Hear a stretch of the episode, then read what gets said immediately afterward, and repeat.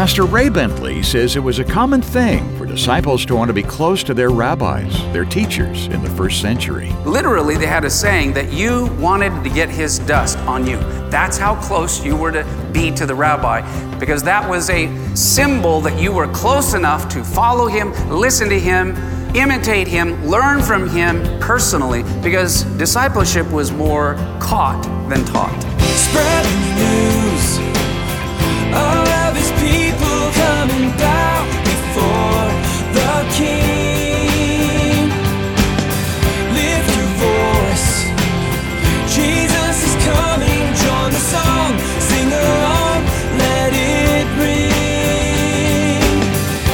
Welcome to Maranatha Radio with Pastor Ray Bentley.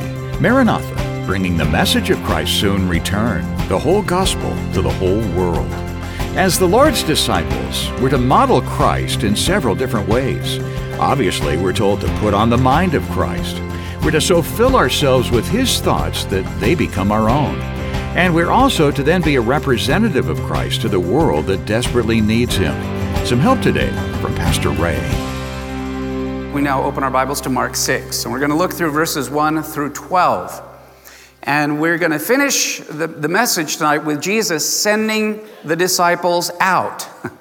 And, and he sends them out as emissaries of the Messiah. We're going to talk about what that means. But let's uh, look at the first part here in uh, verses 1 through 6. As Jesus finally, after a year of ministry, around uh, the Sea of Galilee and the headquarters of Capernaum, he goes back to his home. He goes back to Nazareth. So we read beginning in verse 1.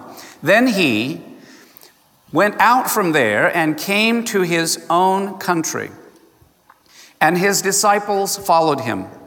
And when the Sabbath had come, he began to teach in the synagogue, and many hearing him were astonished and saying, Where did this man get these things? And what wisdom is this which is given to him, that such mighty works are performed by his hands? Is this not the carpenter, the son of Mary, and brother of James, and Joseph, and Judas, and Simon? And are not his sisters here with us? And so they were offended at him. But Jesus said to them, A prophet is not without honor except in his own country, among his own relatives, and in his own house. Now he could do no mighty work there, except that he laid his hands on a few sick people and healed them. And he marveled because of their unbelief. And then he went about the villages in a circuit, teaching and he called the twelve unto himself. So we'll stop there for right now. When Jesus came home, this is uh, his hometown, this is Nazareth. And we're talking about, again, after a year of ministry in Capernaum where miracles have been happening and now large crowds have already begun to follow him in his first year.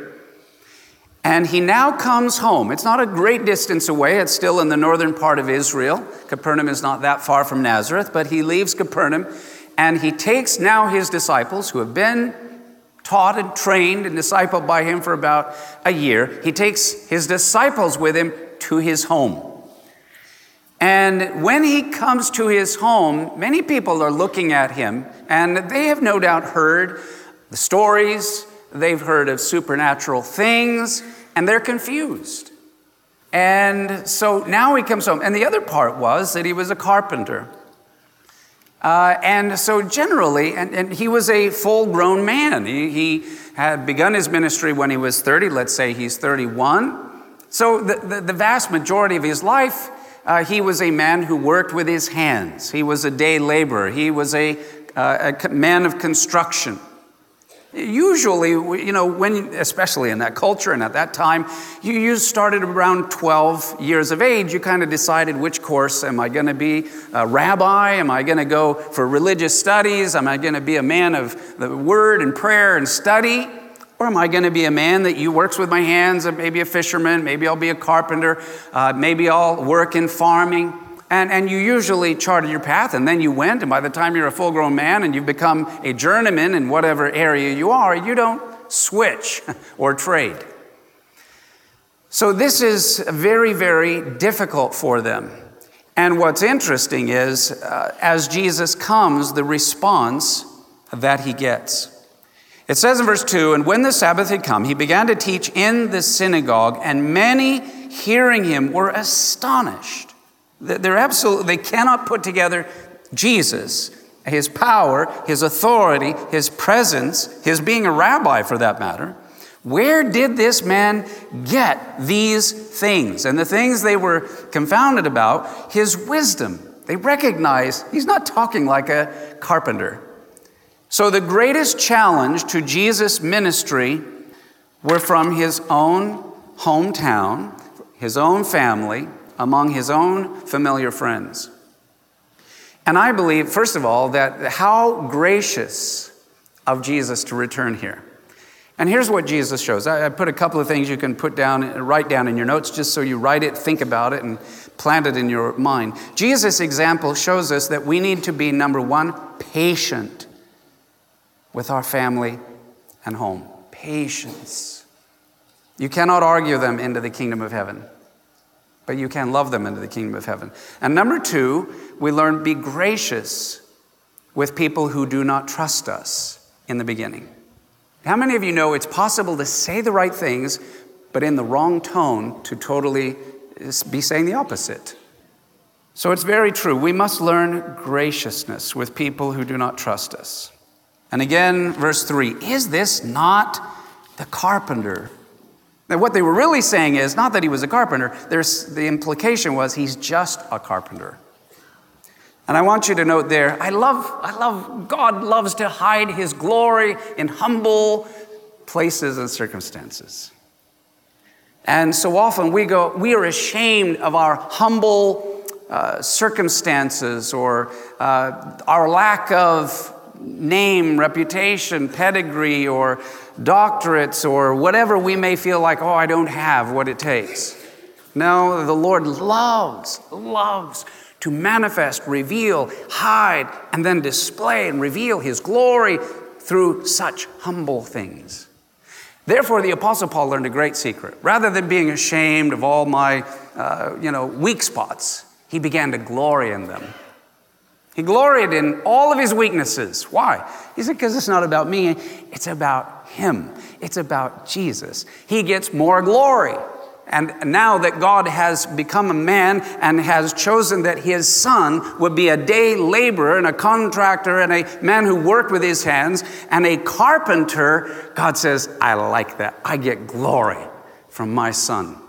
And it, he, he beautified for everyday laborer, uh, the, the, value, uh, the importance of working hard, working daily, working with your hands. It honors all work, and God receives more glory. And then they say, but we know, uh, you know, he's Mary's son. By the way, why didn't they say he's Joseph's son? And it is believed that this little minor uh, adjustment here is acknowledging that Joseph was dead, that he was gone. Have you ever wondered, so why didn't Jesus like start when he was 25, 27, maybe 26, 28? Why did he wait till he was 30? And why all that time was he working with his hands? Well, yes, to bless and to show that God was relating to the day laborer and the carpenters and, and all of that. That's one reason, but there's another more simple, practical reason, and that is that most Bible commentators believe that while Jesus was young, sometime shortly after he was 12 years of age, when his dad was with him, when he went uh, to Jerusalem with Mary, shortly thereafter, Joseph died. And Jesus, being the oldest son of the family, therefore had the responsibility of taking care of the other siblings as well as providing for his mom and that he did that faithfully until he was 30 years of age. And apparently, by the time he was 30, the other brothers and sisters were old enough they, they could kind of make it on their own. And now he was free to. Isn't that amazing? This is the Messiah. He only has to save billions of people, the whole planet, but well, we've got to raise the kids first, you know, with mom. Pastor Ray Bentley will have more of today's study in just a moment. It's such a blessing to hear from our radio listeners who found biblical help and hope through this ministry. Dear Ray Bentley, I was at a very low time in my life, a time when I was starting to question the existence of God. I felt as if God was nowhere in my time of need. I received one of your radio offers about discouragement. It opened my eyes and showed me that God was everywhere. In fact, I see now that God allowed me to endure this time of pain to strengthen my love and commitment toward Him. It's funny how God works sometimes. Right when you think He's nowhere to be found, there He is. How have these studies in God's Word had an impact on your life or impacted your family? Would you drop Pastor Ray an email and let him know? Write ray at raybentley.com. That's ray at raybentley.com. It would be such an encouragement to hear from you today. And now, more of today's message from Pastor Ray Bentley. Now, some of you maybe are taking care of moms and dads, grandparents, people that are elderly or sick or whatever, and you're wondering, man, I'd love to be out there preaching like Pastor Ray or being a missionary and doing all these other wonderful things, but I'm doing what's, you know, I have to do, and it seems mundane and unimportant. Know this whatever Jesus Christ did was important and of value to the Father in heaven. He sanctified. If you are caring for anyone who is older, it is sanctified. It is holy. It is so important. God put off the mission of the Messiah until he was 30 years of age so that he could take care of raising those little ones. Extremely important and valuable. But the people, it says, were offended at him. In verse 3, the end of verse 3. So they were offended at him which literally means they stumbled over him. The Greek gives us our English word, scandalize. He was scandalized. Everybody's afraid of a scandal, and they sell magazines, and, you know, about scandals. Jesus was a scandal. They thought they really knew him, but their opinions were wrong. How many have heard the expression, familiarity breeds contempt? Being too familiar. They thought they knew him, but they did not. We must ever remain in awe of our Lord and Savior Jesus Christ. It is a great mistake to think, even now, that you know him or you know everything about him. And I want to say this that when we live our lives, do not live to please other people or the opinion polls or satisfy, as I laughingly describe the blogs. It's so funny that, you know, now everybody can write a blog and everybody is an expert on everything. And most of the blogs are based on tearing down other people and why other people are not to be followed or listened to or their flaws or their weaknesses or whatever, and to put their opinion into it. And it can be very, very discouraging. And we can be motivated wanting to change that or try to please people. Jesus did not, was not motivated to try to please the home crowd. or other people or opinions or to get popular or to get good press. By the way, there are some churches and Christian ministries today that are saying, Oh, I don't like the way Christians are being portrayed in the media. We need to work hard to change that around so we have a good opinion among the people. No, not necessarily. Now, some of it is self deserved, uh, and we have made surely many mistakes, but our goal is never to get good press. Jesus said, The world hates me. Therefore, if you love me and follow me, they're also going to hate you. So, what should we do about all the opinions of the people in the world about Jesus and Christianity? We should do exactly the same thing Jesus did. He didn't consider it. There was only one opinion that mattered to Jesus. If you ask Jesus, Jesus, who are you worried about or thinking about? Who do you care about their opinion?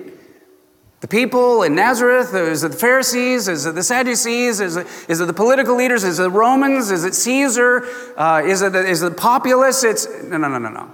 None of the above. There's only one opinion I care about. Who do you think it was? My father. He lived only to please his father. I do what my father tells me. He gloried in the father as the father gloried in the son. And it will certainly help us and set us free if we will only try to live, not to please others, but only to follow Him. Jesus the carpenter, he was, the Greek word is uh, tekton, which literally means a craftsman, a builder. It means he not only worked with wood, but he probably also worked with stone. I wrote down this scripture, Isaiah chapter 8, verse 14. Let's read that scripture. He will be as a sanctuary, but a stone of stumbling and a rock of offense to both the houses of Israel, as a trap and a snare to the inhabitants of Jerusalem. What does this mean? It means that for you, the Messiah can either be a hiding place, resting place, or a boulder blocking your way from your own agenda. He can be a rock that is solid upon which you can build your life and your future and your eternity, or he can be, again, uh, like a rock that is keeping you from going in the direction that is wrong for you to go. Many stumbled over this rock when all they needed to do was rest upon the rock. Don't stumble over Jesus Christ, rest in him. Amen? And then in closing, verses 7 through 12. It says, And he called the twelve to himself, and he began to send them out two by two. And he gave them power over unclean spirits. He commanded them to take nothing for the journey except a staff, no bag, no bread, no copper in their money belts, but to wear sandals and not to put on uh, two tunics. And he said to them, In whatever place you enter a house, stay there till you depart from that place. And whoever will not receive you nor hear you when you depart from there, shake off the dust under your feet as a testimony against them. Assuredly, I say to you, it will be more tolerable for Sodom and Gomorrah in the day of judgment than for that city. So they went out and they preached that people should repent. And they cast out many demons and anointed with oil many who were sick and healed them. Jesus calling and sending his disciples. Very quickly, I want to share this with you. In the ancient world, it was not the disciple who signed up for a particular rabbi. I really like that rabbi, love his teaching and his style, I'm going to follow him. That's not the way that it worked. It was when a rabbi saw a promising student as a possible talmid, which is the Hebrew word for disciple, then the rabbi himself would come, tap him on the shoulder, and say, Come, I want you to follow me. And then by being chosen, uh, you would leave everything and live with the rabbi, follow the rabbi. Uh, you would sleep where he slept. You would eat where he ate. You would follow him wherever he was in a concentrated time of apprenticeship. But you did not choose him, he chose you. What did Jesus say in the Gospel of John, chapter 15, to the disciples? You did not choose me, I chose you. If you are a believer in Jesus Christ, how many of you are believers in Jesus Christ? All right? Don't think, oh, I decided to become a follower of Christ. I decided I was going to be one of his disciples. You made a choice, but let me tell you, he chose you before you chose him. And he called you, it's a privilege to call you into a period of discipleship. There are many who become believers, who are just followers, and they're, they're just kind of cruising around with a mob of people. They never grow. When you are tapped on to come follow a rabbi, the idea was that literally they had a saying that you wanted the dust, that uh, the swirls of dust around his feet, you wanted to get his dust on you. That's how close you were to be to the rabbi. That the dust that he caused to swirl around his ankles got on you. Because that was a symbol that you were close enough to follow him, listen to him, imitate him, learn from him personally, because discipleship was more caught than taught. You became literally like him.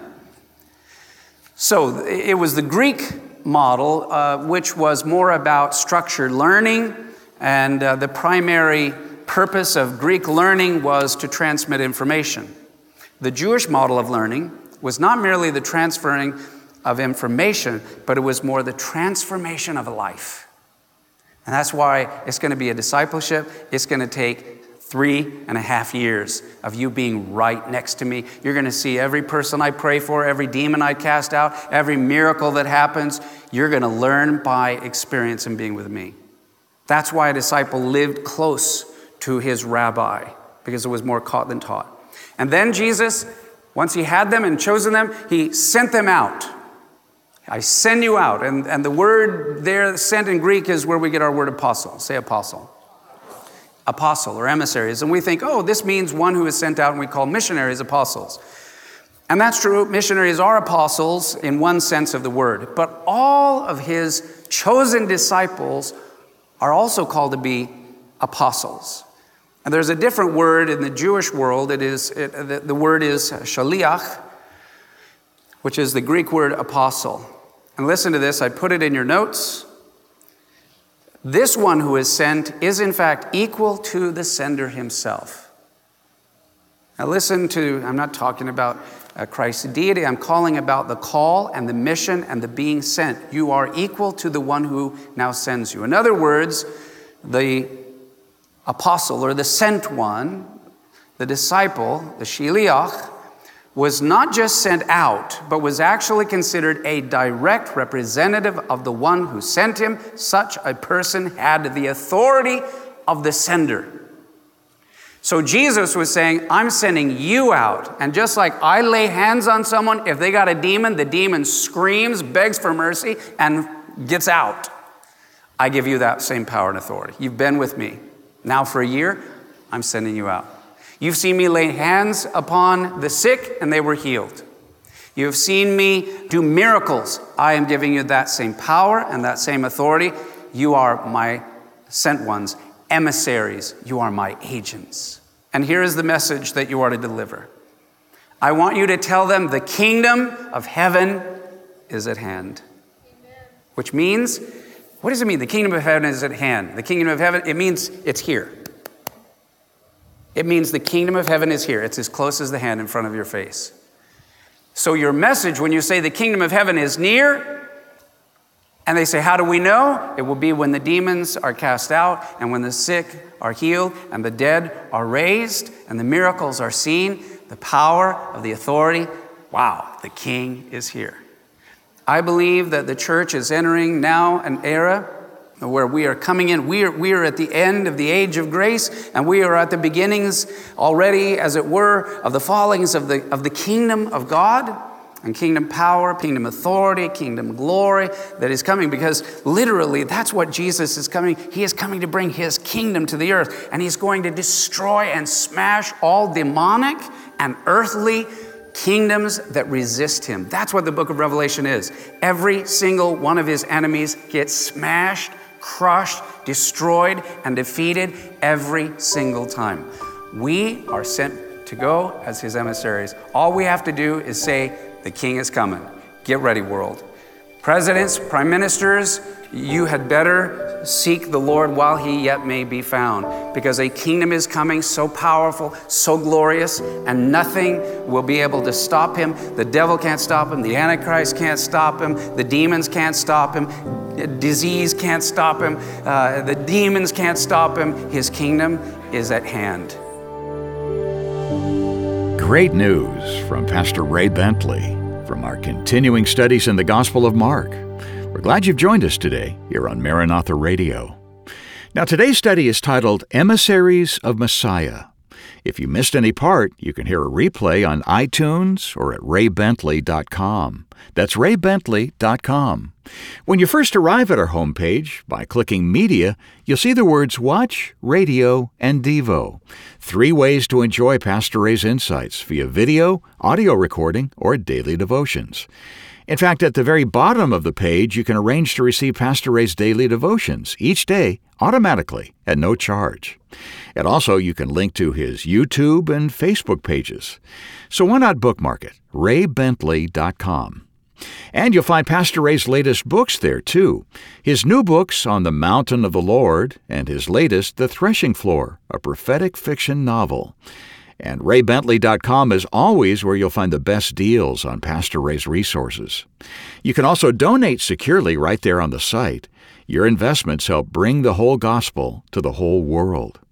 Our mailing address is Maranatha Radio, 10752 Coastwood Road, San Diego, California, 92127. Well, next time, join Pastor Ray for more from our studies in Mark. More from God's Word next time on Maranatha Radio. Maranatha, bringing the message of Christ's soon return, the whole gospel to the whole world.